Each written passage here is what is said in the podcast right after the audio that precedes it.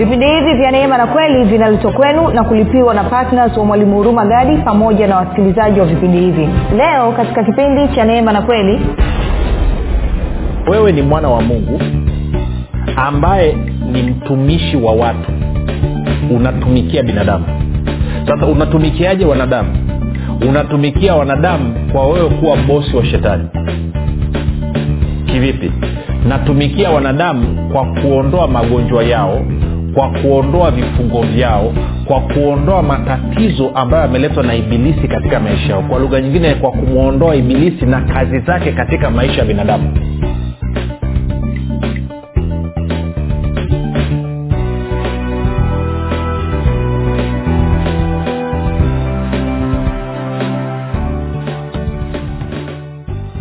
popote pale ulipo rafiki ninakukaribisha katika uh, mafundisho ya kristo kupitia vipindi vya neema na kweli. Jina langu naitwa huruma gadi. Ninafuraha kwamba umeweza kuungana nami kwa mara nyingine tena ili kuweza kusikiliza kile ambacho bwana wetu yesu kristo ametuandalia. Kumbuka tu mafundisho ya kristo yanakuja kwako kila siku muda na wakati kama huu yakiwa na lengo la kujenga na kuimarisha imani yako wewe unanisikiliza ili uweze kukua na kufika katika cheo cha kimo cha utimilifu wa kristo. Kwa lugha nyingine ufike mahali uweze kufikiri kama kristo uweze kuzungumza kama kristo na uweze kutenda kama kristo.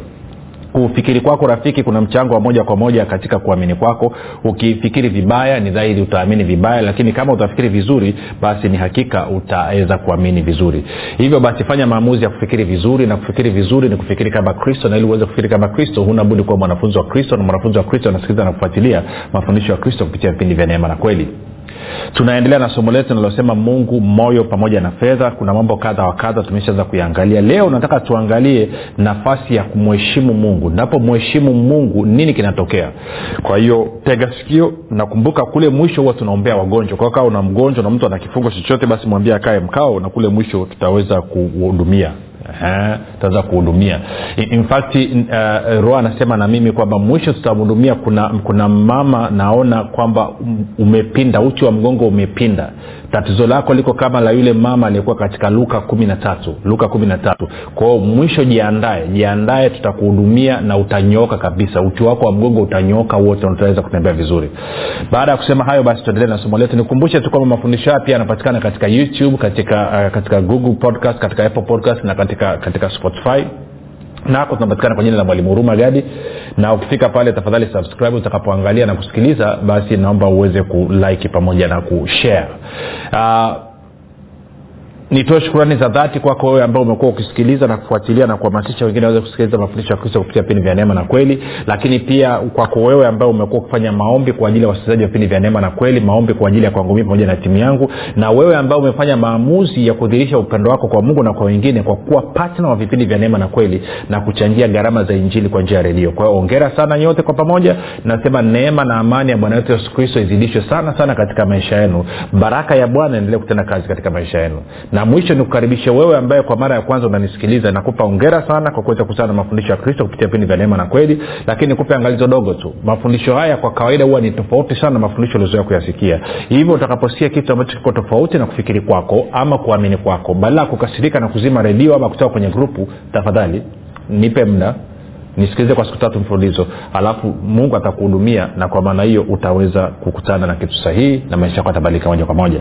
Basi moja kwa moja tuendelee na somo letu. Kumbuka tulikuwa tunazungumza kwamba bwana yesu anasema kwamba unatakiwa umwabudu na kumtumikia mungu peke yake. Na tukaongeza mambo mengine mawili pale. Tukasema natakiwa nimpende mungu natakiwa ni mheshimu mungu ni mwabudu mungu na kumtumikia mungu. Sasa kwa siku mbili zilizopita nilikuwa nakuonyesha matunda ya kumpenda mungu ama ya kutembea katika pendo la mungu. Na nikakuonyesha namna gani basi naweza nikadhirisha upendo wangu kwa mungu. Mungu ambaye tayari alikusha kunipenda. Na tumeshaangalia na tukaona faida za mimi kukaa katika pendo la mungu. Hasa leo nataka tupige hatua tuende kwenye swala la kumheshimu mungu. Na kwenye swala la kumheshimu mungu hili jambo nilizungumza kidogo wiki iliyopita. Tulikuwa tumeangalia uh, tuliangalia habari ya ya napozungumzia kumheshimu mungu katika agano jipya ni kwa sababu tayari mungu amekusha kunyeheshimu moja ni kuacha twende yohana kumi na mbili. Twende yohana mlango wa kumi na mbili alafu nitakuonyesha kitu pale.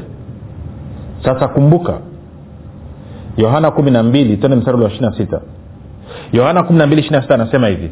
Huu bwana yesu anazungumza. Anasema mtu akinitumikia na anifuate nami nilipo ndipo na mtumishi wangu atakapokuwapo. Tena mtu akinitumikia baba atamheshimu. Mtu akinitumikia baba atamheshimu. Sasa ningeweza kusema hivi. Tuweke mambo kadhaa kwanza wazi mimi na wewe baada ya kuzaliwa mara ya pili sisi sasa ni wana wa mungu. Ama mimi ni mwana wa mungu. Wewe ni mwana wa mungu. Kwa hilo nataka liingie kichwani kwanza. Kwamba wewe ni mwana wa mungu ambaye ni mtumishi wa watu. Unatumikia binadamu. Kumbuka bwana yesu anazungumza hapa anazungumza kama mwanadamu mwana wa adamu. Sasa unatumikiaje wanadamu unatumikia wanadamu kwa wewe kuwa bosi wa shetani. Kivipi? Natumikia wanadamu kwa kuondoa magonjwa yao kwa kuondoa vifungo vyao kwa kuondoa matatizo ambayo yameletwa na ibilisi katika maisha yao. Kwa lugha nyingine kwa kumwondoa ibilisi na kazi zake katika maisha ya binadamu. Kwao mimi ni mwana wa mungu mtumishi wa wanadamu bosi wa shetani kwa nini bosi wa shetani? Maanaake nimepewa mamlaka na nguvu ya kuweza kumwondoa shetani na madhara yake yote kutoka katika maisha ya wanadamu na ukiangalia hivyo inarudi pale pale kwamba inadhirisha kupenda wengine. Kama ninapenda wengine nitatumia mamlaka niliyopewa na, na yesu kristo na nguvu zake kuhakikisha kwamba ninawapelekea watu habari njema kwamba hawana sababu ya kuendelea kuwa watumwa tena na kukaa chini ya utawala wa ibilisi. Na nikishamwondoa ibilisi na kazi zake nitakachofanya nitahakikisha kwamba huyu mtu amempokea yesu kristo kuwa bwana na mwokozi wa maisha yake. Na baada ya hapo nitakuwa nina wajibu wa kumfanya huyu ndugu awe mwanafunzi wa kristo naona tunarudi mule mule tunarudi pale pale. Sasa baada ya kusema hayo bwana yesu anasema hivi mtu akinitumikia kwa hiyo kwa lugha nyingine bwana yesu anatarajia kwamba mtu yeyote aliyezaliwa mara ya pili amtumikie. Vinginevyo asingesema nendeni mkahubiri injili kwa kila kiumbe. Vinginevyo asingesema nendeni mkafanye mataifa wote kuwa wanafunzi. Tunaenda sawasawa rafiki kwa sababu kumbuka anawambia mitume nendeni mkafanya mataifa yote kuwa wanafunzi mkiwafundisha kuyashika ama kuyatunza ama kuyatenda yale niliyowaamuru ninyi. Waliamriwa nini? Kwenda kuhubiri injili ya ufalme wa mungu kwa kila kiumbe. Wakaambiwa wanapoenda wakati wanahubiri wapooze wagonjwa wafufue wafu watakase wakoma watoe pepo. Wamepewa bure watoe bure. Hayo ndo maagizo ya bwana yesu na kwamba wapendane wao kwa wao kama ambavyo kristo amewapenda tuko sawa? Kwa hiyo sasa yohana kumi na mbili anasema mtu akinitumikia na anifuate nami nilipo ndipo na mtumishi wangu atakapokuwapo. Tena mtu akinitumikia baba atamheshimu. Kwa hiyo wewe ambaye unatekeleza maagizo ya yesu kristo automatikali anasema baba anakuheshimu. Na kwa maana hiyo basi kama si mtumikii yesu kama si nakumbuka kutumikia kunaambatana na kuabudu kunaambatana na kupenda. Maanake kama simtumikii yesu maanaake ni kwamba simheshimu yesu. Na kwa maana hiyo automatikali inasababisha mungu baba naye asinyeshimu. Inasababisha mungu baba asinyeshimu.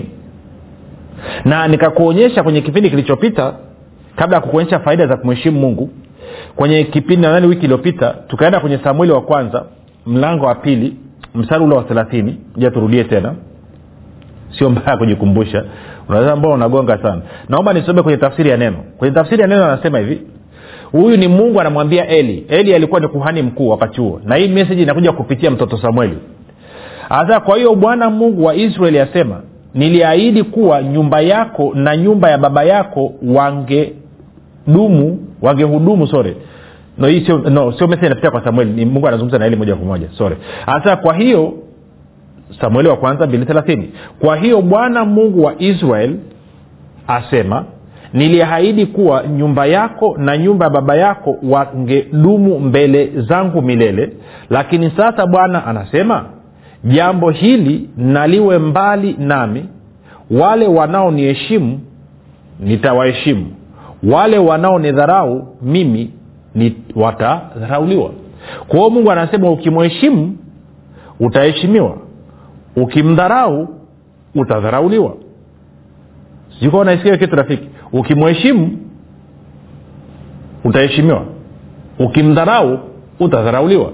Na kwa maana hiyo basi tukichukua hichi anachokisema hapa na tukachukua kauli ya bwana yesu anasema mtu akinitumikia na anifuate mahali nilipo ndipo na mtumishi wangu atakapokuwapo mtu akinitumikia baba yangu atamheshimu. Maana yake ni kwamba kama simtumikii mungu maana yake ni kwamba simheshimu na kama simheshimu ndio maana nimekuwa kitu cha kudharauliwa. Sasa utaniambia ah lakini mwalimu mbona mi najitahidi kuhubiri injili najitahidi kufanya hivi naimba kwaya nafyagia chooni kanisani nafyagia tena taratibu. Kuna vigezo vya kumtumikia yesu alivyoweka. Kupendana kutembea katika upendo. Mbili kuhubiri injili ya ufalme wa mungu ama habari njema za kristo. Sio kuhubiri mafundisho ya kanisani kwenu kuzungumzia kanisani kwenu. No, no. Na tatu kufanya wengine kuwa wanafunzi wa kristo sio kuwa wanafunzi wa musa. Wewe unahubiria watu waokoke alafu anakuja kanisani kwenu. Kanisani kwenu mnawageuza wanakuwa wanafunzi wa musa. Sicho ulichotumwa na yesu. Anza kufanya watu kuwa wanafunzi wa kristo. Haya ndo maagizo ya bwana wetu yesu kristo. Sasa kwanata mtu akiniheshimu ataheshimiwa. Mtu akinidharau atadharauliwa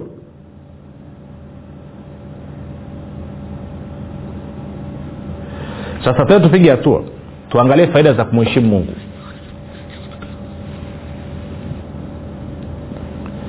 Sasa wakati tunataka kuelekea huko nisimame mahali kwenye kumbukumbu la torati sita mstari wa kumi na tatu na wa kumi na nne tujikumbushe kitu tena. Anasema mche bwana mungu wako. Kwa lugha nyingine kumcha maanaake ni kumheshimu. Mche bwana mungu wako ndiye utakayemtumikia na kuwapa kwa jina lake msifuate miungu mingine katika miungu ya mataifa wanaowazunguka. Kwani bwana mungu wako aliye katikati yako ni mungu mwenye wivu. Kwa anasema mche bwana mungu wako. Kwa lugha ingine anasema mheshimu bwana mungu wako. Sasa ukiwa na hilo kichwani twende kwenye mithali. Mithali mlango wa tatu.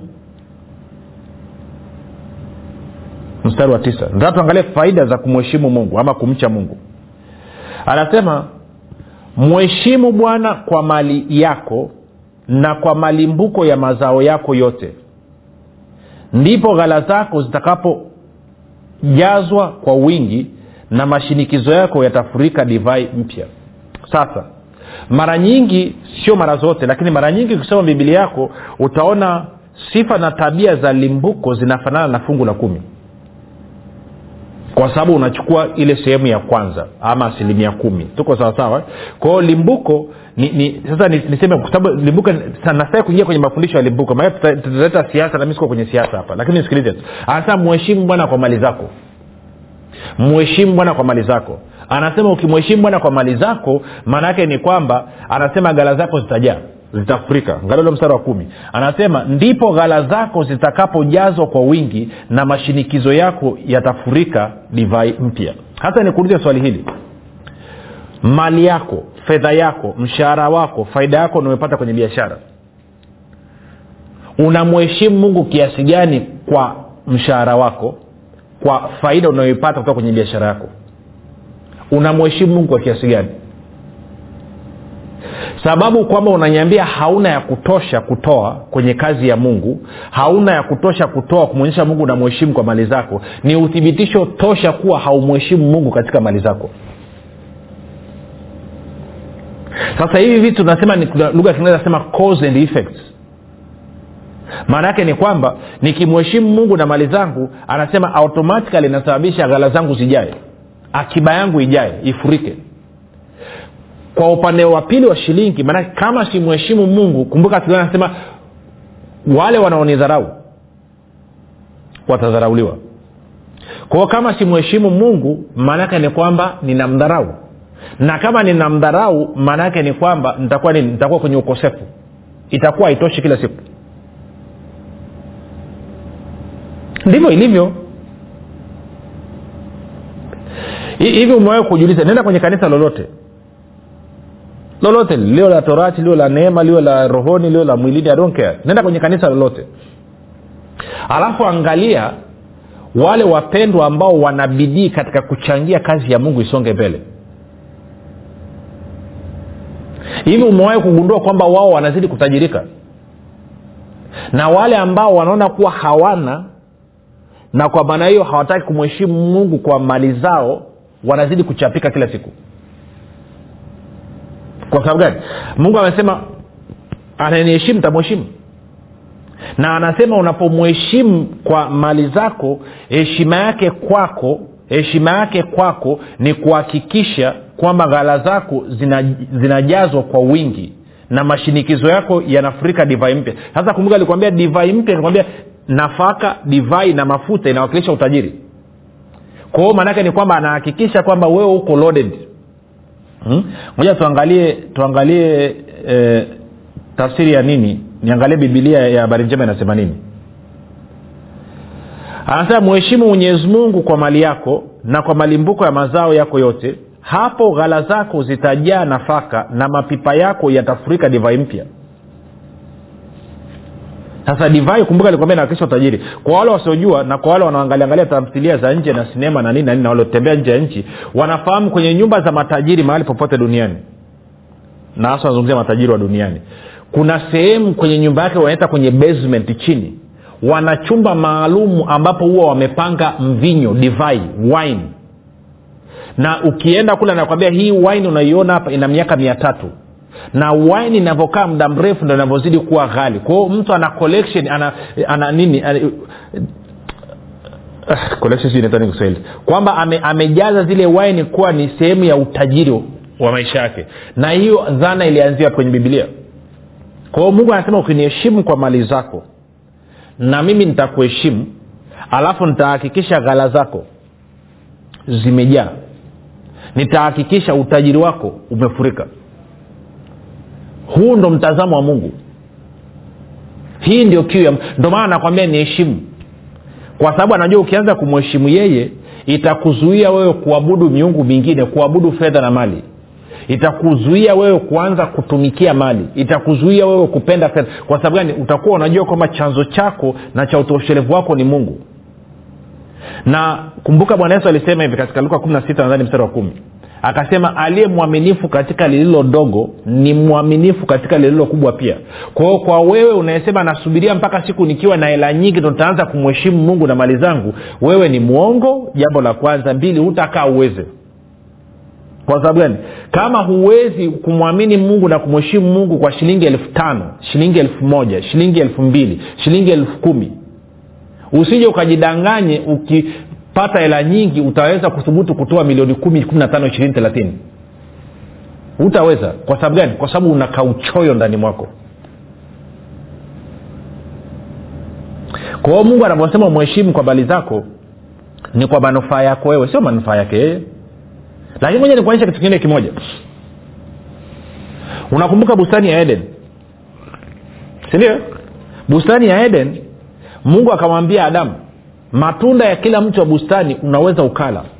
Matunda ya mti wa ujuzi wa mema na mabaya usile. Siku utakayokula utakufa hakika. Kwa lugha nyingine miti yote iko chini yako. Huo mti mmoja huo usiuguse.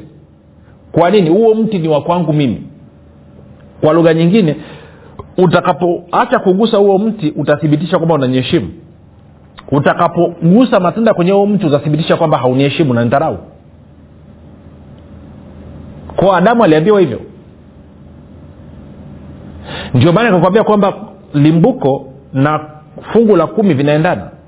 Mungu anavyosema toa limbuko ama toa fungu la kumi maana yake ni kwamba anataka utoe kwa lengo la kumheshimu. Sasa kuna watu wana debate sasa hivi. Moja nizungumze kidogo hapa nikate mzizi wa fitna kwa dakika chache. Kuhusiana kwamba kwa tuko kwenye neema hatutakiwi kutoa fungu la kumi labda hatutakiwi sijui kutoa malimbuko si kitu gani kitu gani kitu gani kitu gani. Okay badala ya kuangalia hivyo unatakiwa uangalie useme fungu la kumi. Kwa nini mungu alisema tutoe fungu la kumi? Kwa nini mungu amesema tutoe limbuko? Nini nini nini ki, ki, kichocheo nyuma yake ni nini?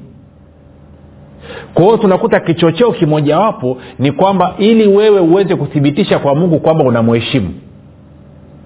Na kama ndio hivyo swali langu ni hili. Je ina maana sasa kwa kuwa tuko katika agano jipya kwa kuwa tuko chini ya neema hatuhitaji kumheshimu mungu tena.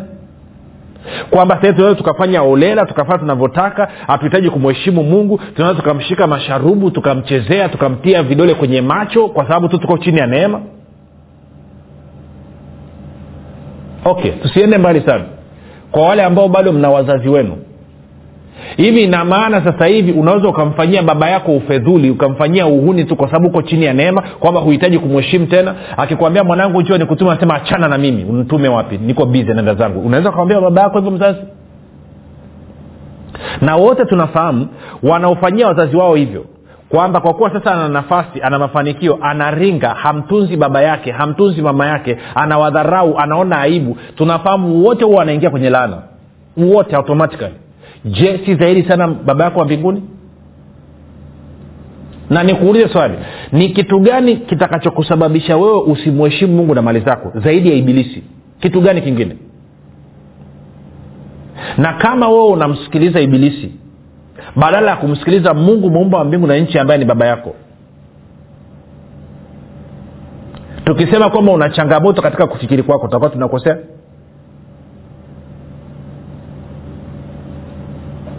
sasa ni ajabu watu wanadhania kwamba kumheshimu mungu ni kwenda kanisani na kupiga pambio.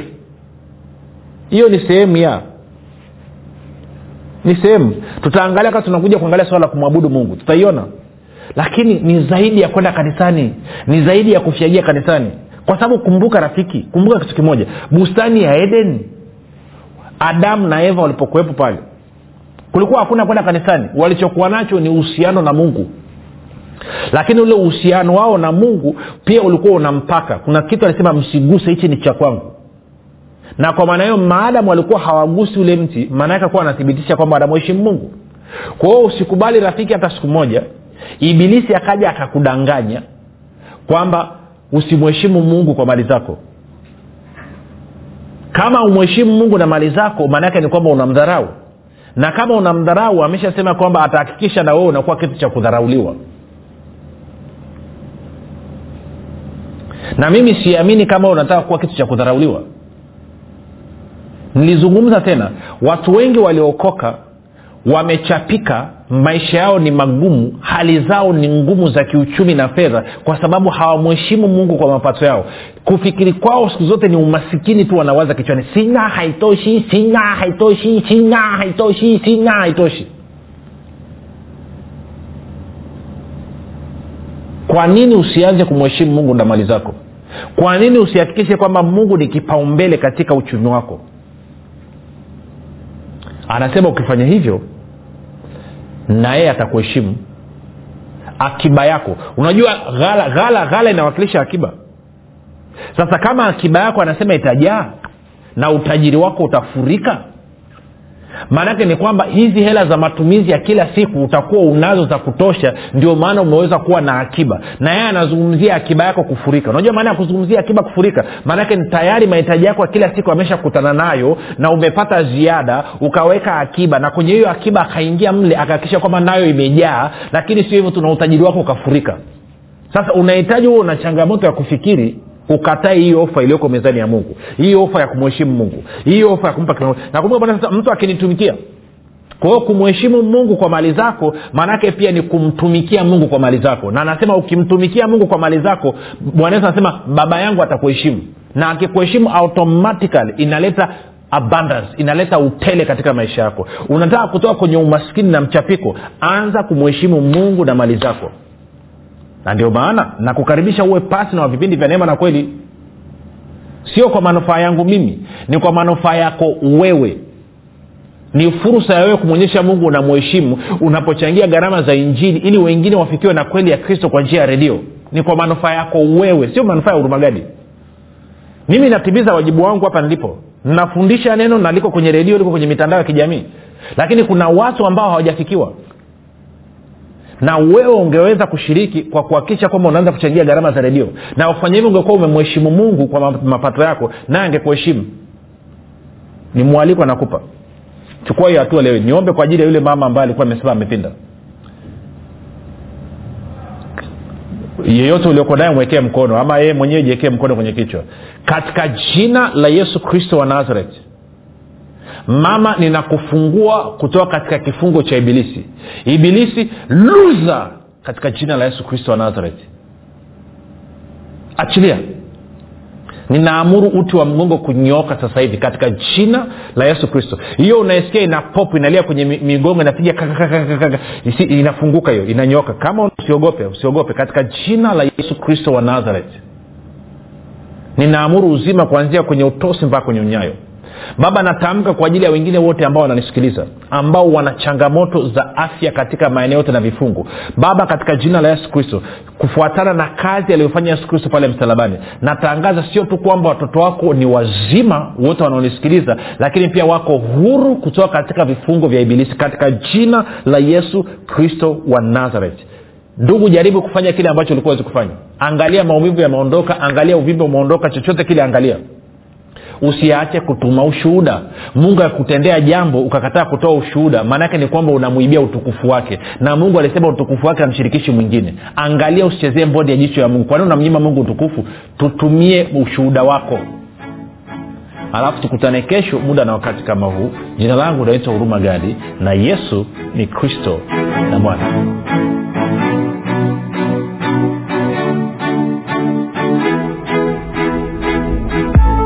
mwalimu hurumagadi anapenda kuwashukuru wanafunzi wote wa kristo waliotii sauti ya mungu na kufanya maamuzi ya kuwa patna vipindi vya neema na kweli kwa njia ya redio. Na hivyo kusababisha mafundisho ya kristo kuwafikia wakazi wa mikoa ya arusha kilimanjaro na manyara. Kama hujafanya maamuzi ya kuwa patna wa vipindi vya neema na kweli haujachelewa bado. Kwani mungu amefungua mlango mwingine kwa mwalimu hurumagadi mlango ambao utasababisha kuanzia tarehe moja disemba mwaka huu kupitia redio mafundisho ya kristo kuwafikia wakazi wa mikoa ya mwanza shinyanga simiyu geita mbeya dodoma pamoja na wilaya nzega sumbawanga na bukoba. Ewe mwanafunzi wa kristo amua kumuunga mkono mwalimu huruma gadi katika kuhakikisha vipindi vya neema na kweli vinawafikia watu wengi zaidi katika mikoa hii mipya ambao mungu amefungua mlango. Kwa kutuma sadaka yako ya upendo ya kiasi chochote kupitia namba mpesa 764 5242 ama airtelmane 789